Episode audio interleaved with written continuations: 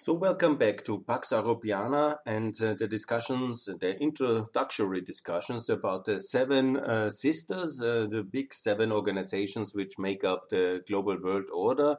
And this is obviously the NATO, which really is the fundament of our present system. The European Union, the big peace and prosperity project in Europe.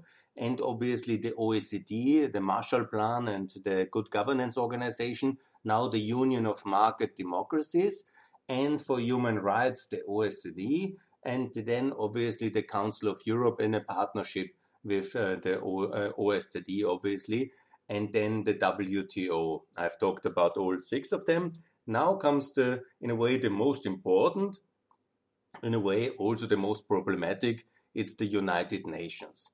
It's a wonderful, wonderful organization, and there's so much good coming from the United Nations.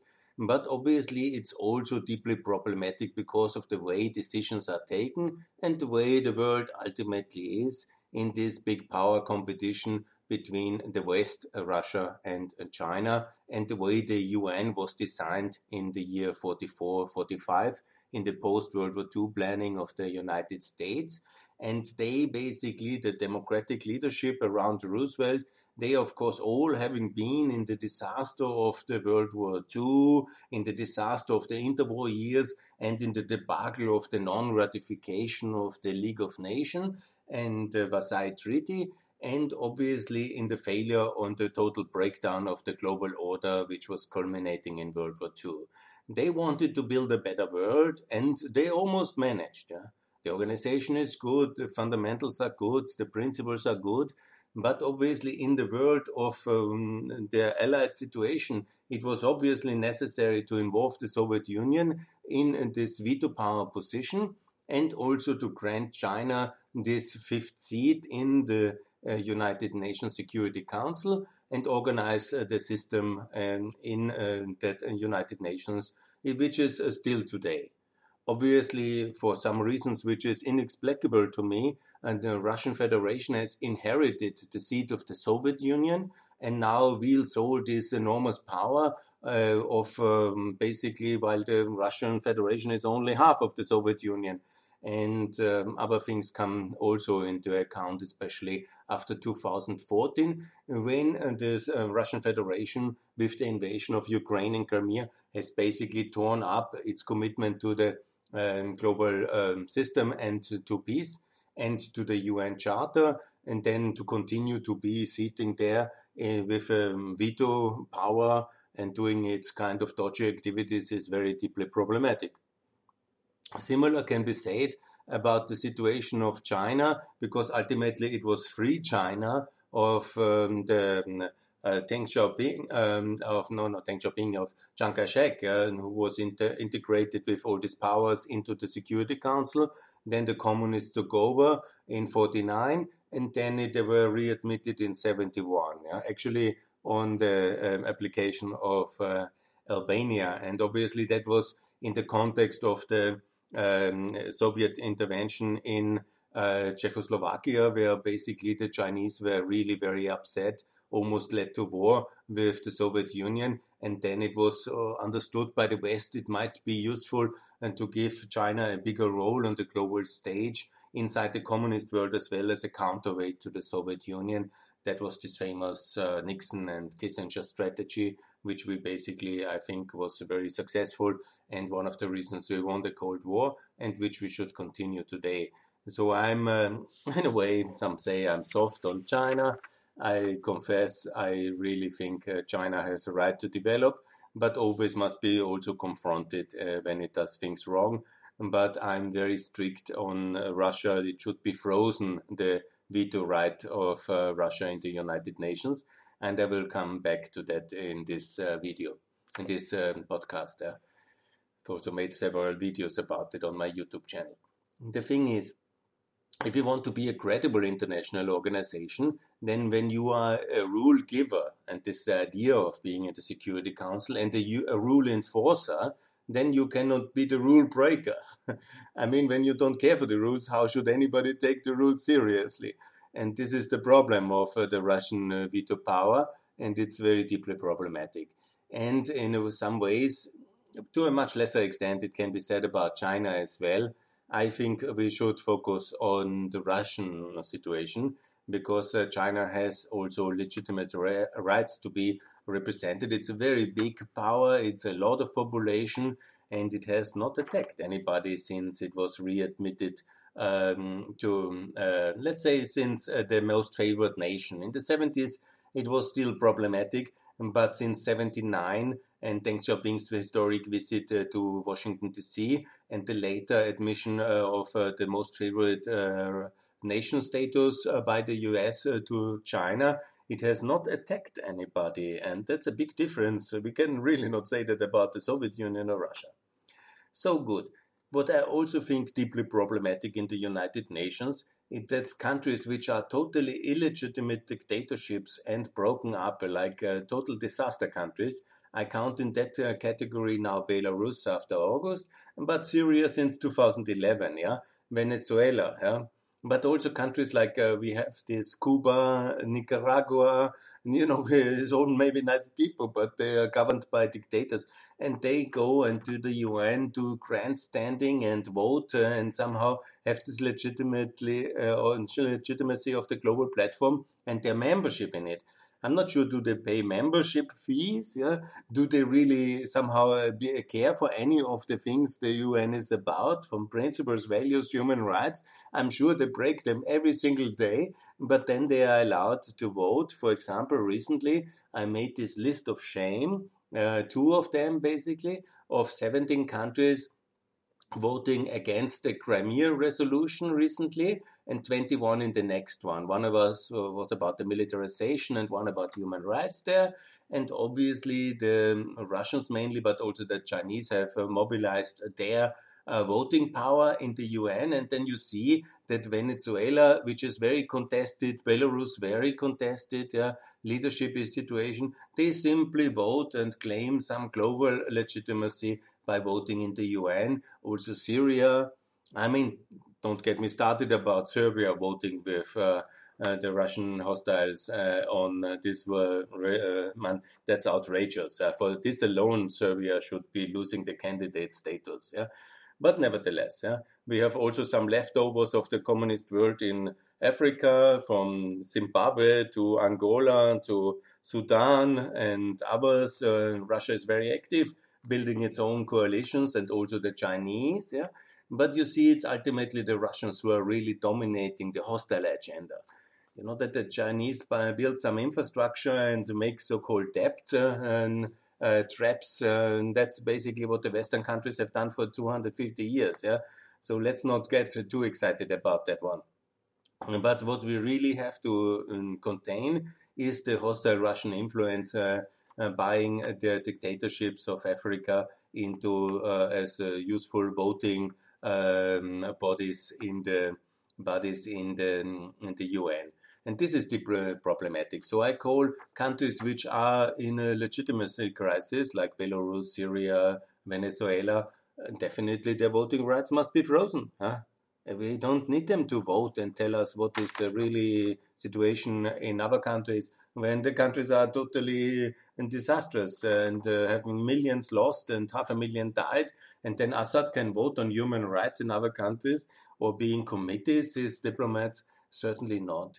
This is very damaging for, because there's billions of consumers, people who watch politics, interest, and then they think UN is perfect organization, and then comes this kind of situation, and when you take a closer look, then you find this out and you really are not so, it's not satisfactory. So we have to reform the UN.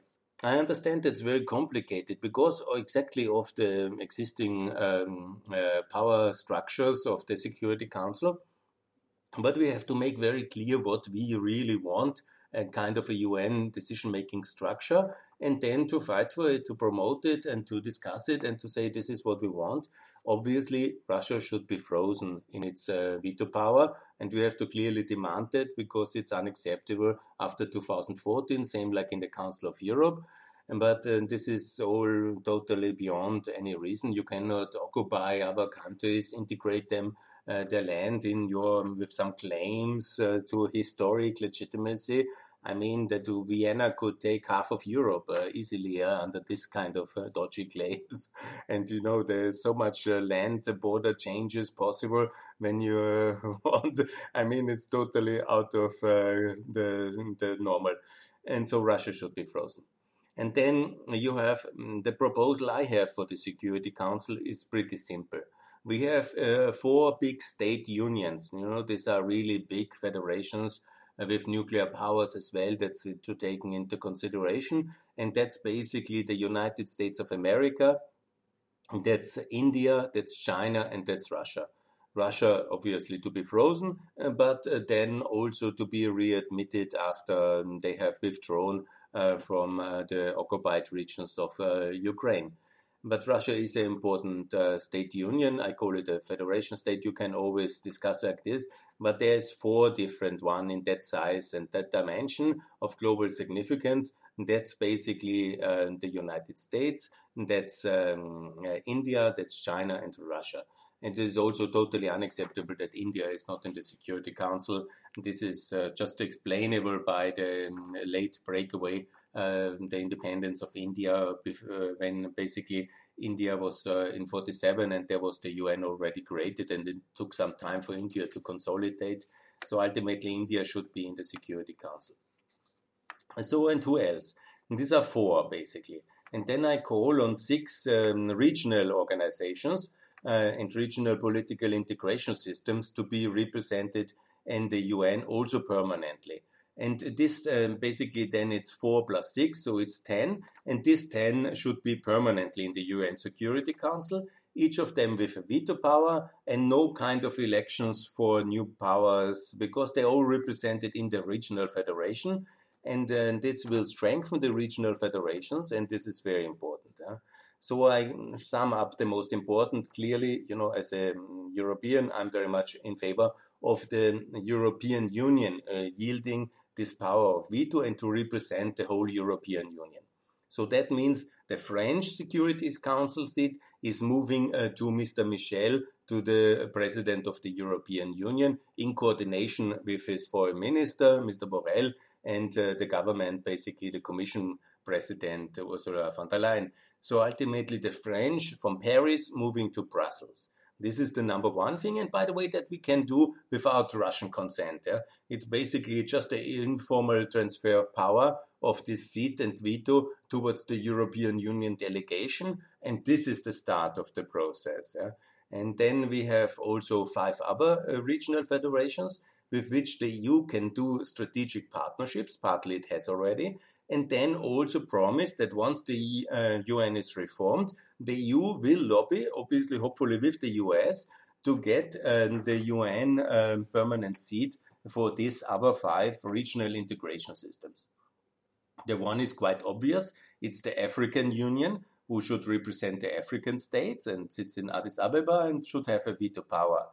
Then it's also the Organization of American States to represent all American countries.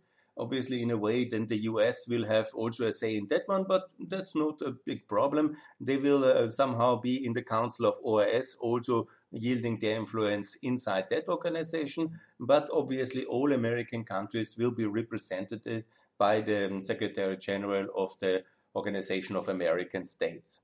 Then you have the ASEAN countries.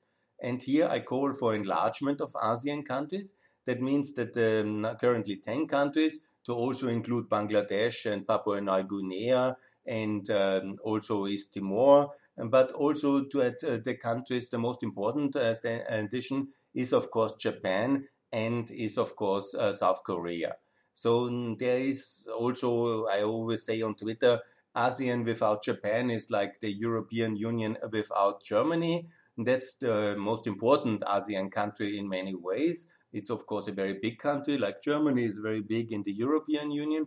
They will have to find the modus vivendi to accommodate the past, the terrible crimes Imperial Japan has done. But, you know, we have also found a way for the terrible crimes, which 2 wars, basically, and the Holocaust, which Imperial Germany and Nazi Germany has done to Europe. And so we found a very good way, and also this is maybe a model for ASEAN 14, I call it, but it couldn't be just ASEAN. But the idea is also to represent Japan and South Korea. Obviously, the Japanese want to sit directly, as the Germans want to sit directly. But given the size and the reality of power in the world, I don't recommend it. And it's also not very good. You know, we are not trying to create regional big powers to dominate others, but we try to really have the European model, and that's also Pax Europeana, to be exported towards the whole world, and also to be active and represented and to be globally presented. Yeah. So here is basically the whole concept. Yeah. And then we have also the ASEAN, that's I told, the Organization of American States, the African Union, the European Union, and then there comes two more problematic and smaller cases, I admit, but they're also very important in this overall concept of reforming the UN. That's the Commonwealth of Nations, because that's basically Britain and Australia, New Zealand, but also others who want to be in the Commonwealth and also to find common decision. But the British seat in the UN Security Council cannot stay with the Brits, obviously. Yeah? They are much too small a nation and not to compete with India and China and to be at the same table in a sense. But in form of the Commonwealth, it makes obviously a lot of sense, because also they will share power in the Commonwealth with India, with South Africa, and, you know, with Nigeria. And this is very good. And the Secretary General of the Commonwealth should be wielding this veto. And the UK seat basically transferred to the Commonwealth directly. And then the 10th of this organization is the most fragile, but for peace in the world also a very important one, is the Organization of Islamic States. It's called IOC, and it's sitting in Jeddah. And it's very important that this organization also is represented in the UN Security Council permanently, with veto power as well, and then also to have the whole Islamic world represented on the UN Security Council via the IOC. It's not the Olympic Committee, don't get me wrong if I pronounce something wrong, but it's the International Organization of Islamic Organization International. I really have to look up if it's probably the French pronunciation abbreviation, but I think it's getting very clear what I mean, and I'm totally deadly serious on it. Yeah. So these are the 10 organizations, and they really represent the whole world. They are basically, if you want, 5 votes for the white, 5 for the colors. You can make a lot of different accumulation if you want or not want. Yeah. But it's a fair world. It's a fairer world than it's now. It's the world of the 21st century, which includes all the people in the United Nations, which gives veto power also to the Islamic world and gives them a bigger stake in the global governance. It includes also the Southeast Asian countries. It includes India, which is so big and so important, now the biggest population in the world. It includes the Chinese in a new structure, but it includes them very much. It gives also rights and inclusion to Russia once they have lost this aggressive idea, and they stay inside the Russian Federation and hopefully transform into a free federal Russia over time after Putin has gone. And this will definitely be happening, and I will make a separate podcast on that one. And it includes the American states, the African states, and basically this is the 10 permanent members of the UN Security Council I'm very much advocating to have. And how we can, as the EU, already facilitate that is basically by Paris transferring the seat to Brussels. And that's, I think, informally partly already happening. But it should be made in a way semi-official and very clear that it's Mr. Michel and not Mr. Macron, which is representing France at the United Nations. Anyhow, France was, in a way, not fully winning the Second World War, let's not forget. So that was more a gesture towards the goal, and obviously to make good for all the terrible things which France has experienced by the aggression of Nazi Germany. And I think there was a justification for the decision in 1945 and during the Cold War, obviously, but now it's time to transfer that seat to the European Union. Of course, the British will not really want to transfer the seat to the Commonwealth, but you know, maybe some of their Commonwealth friends can also question the seriousness. And also Britain has to find a new global role. They always talked about the Commonwealth, but you know, then get serious and transfer the seat to the Commonwealth. It's not Westminster running the world anymore. Pax Britannica was of the 19th century, then was Pax Americana, and now it's Pax Europeana. That means basically a peace which is based on rules, regulations. We can call it multilateralism, but I call it NATO, EU, about this exactly seven sisters. I don't like the word multilateralism because it means that giving power to anybody without any kind of rules and values and principles is not the idea, but really keeping our very successful global system strong, but also reforming it to include everybody, to be open, to be fair, to be transparent, and to build more legitimacy by having more engagement, more inclusiveness, and more cooperation and more contribution as well. I will also talk about the funding of the UN, because definitely the UN needs more funding as well to be able to manage the global crises, which we will certainly have many, from pandemia to the climate, to natural disasters, to wars, to refugee crises. The UN has many, many important tasks, and it must work better. And the way to have it better working is to increase also the legitimacy of its institutions and the decision-making of its institutions. So let me conclude with the topic of China. I have also seen where the headquarters of the various organizations of the Chinese, of the UN is based, and we have really not enough in Asia, and I'm actually proposing a new deal with China. That means to get China more active in the UN, not less. I understand some, you know, after the virus and the WHO crisis are calling for less, but this is not the right way. We have to engage China more, and also we have to protect the Hong Kong Chinese.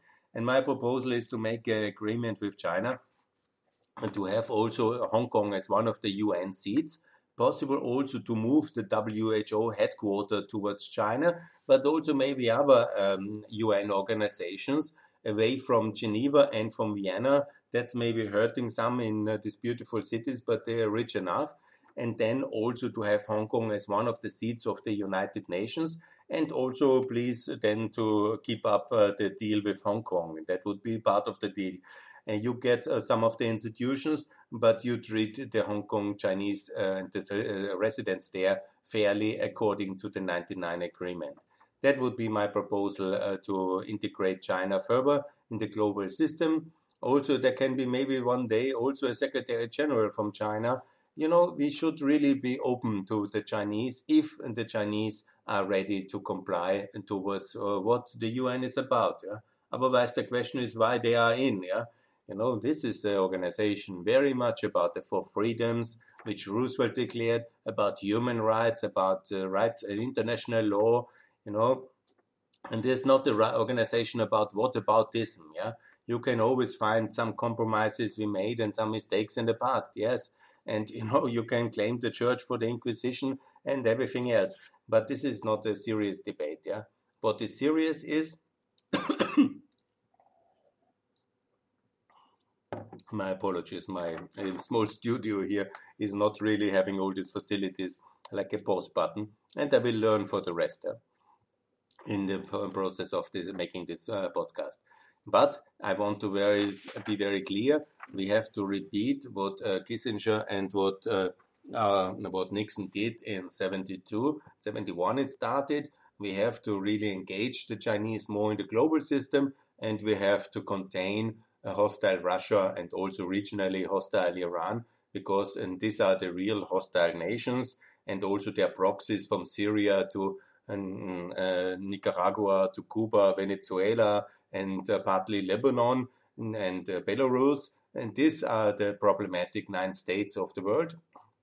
And China is not a hostile nation. China needs to be integrated, needs to be engaged, needs to be confronted where it's wrong, but in a positive attitude where we can really build a very much more successful global economy in the coming 2020s, and not along Chinese rules and engagements, and not in Chinese, yeah, but according to the world system of the Seven Sisters, which I have outlined, and according to the reforms which I have proposed now for the UN.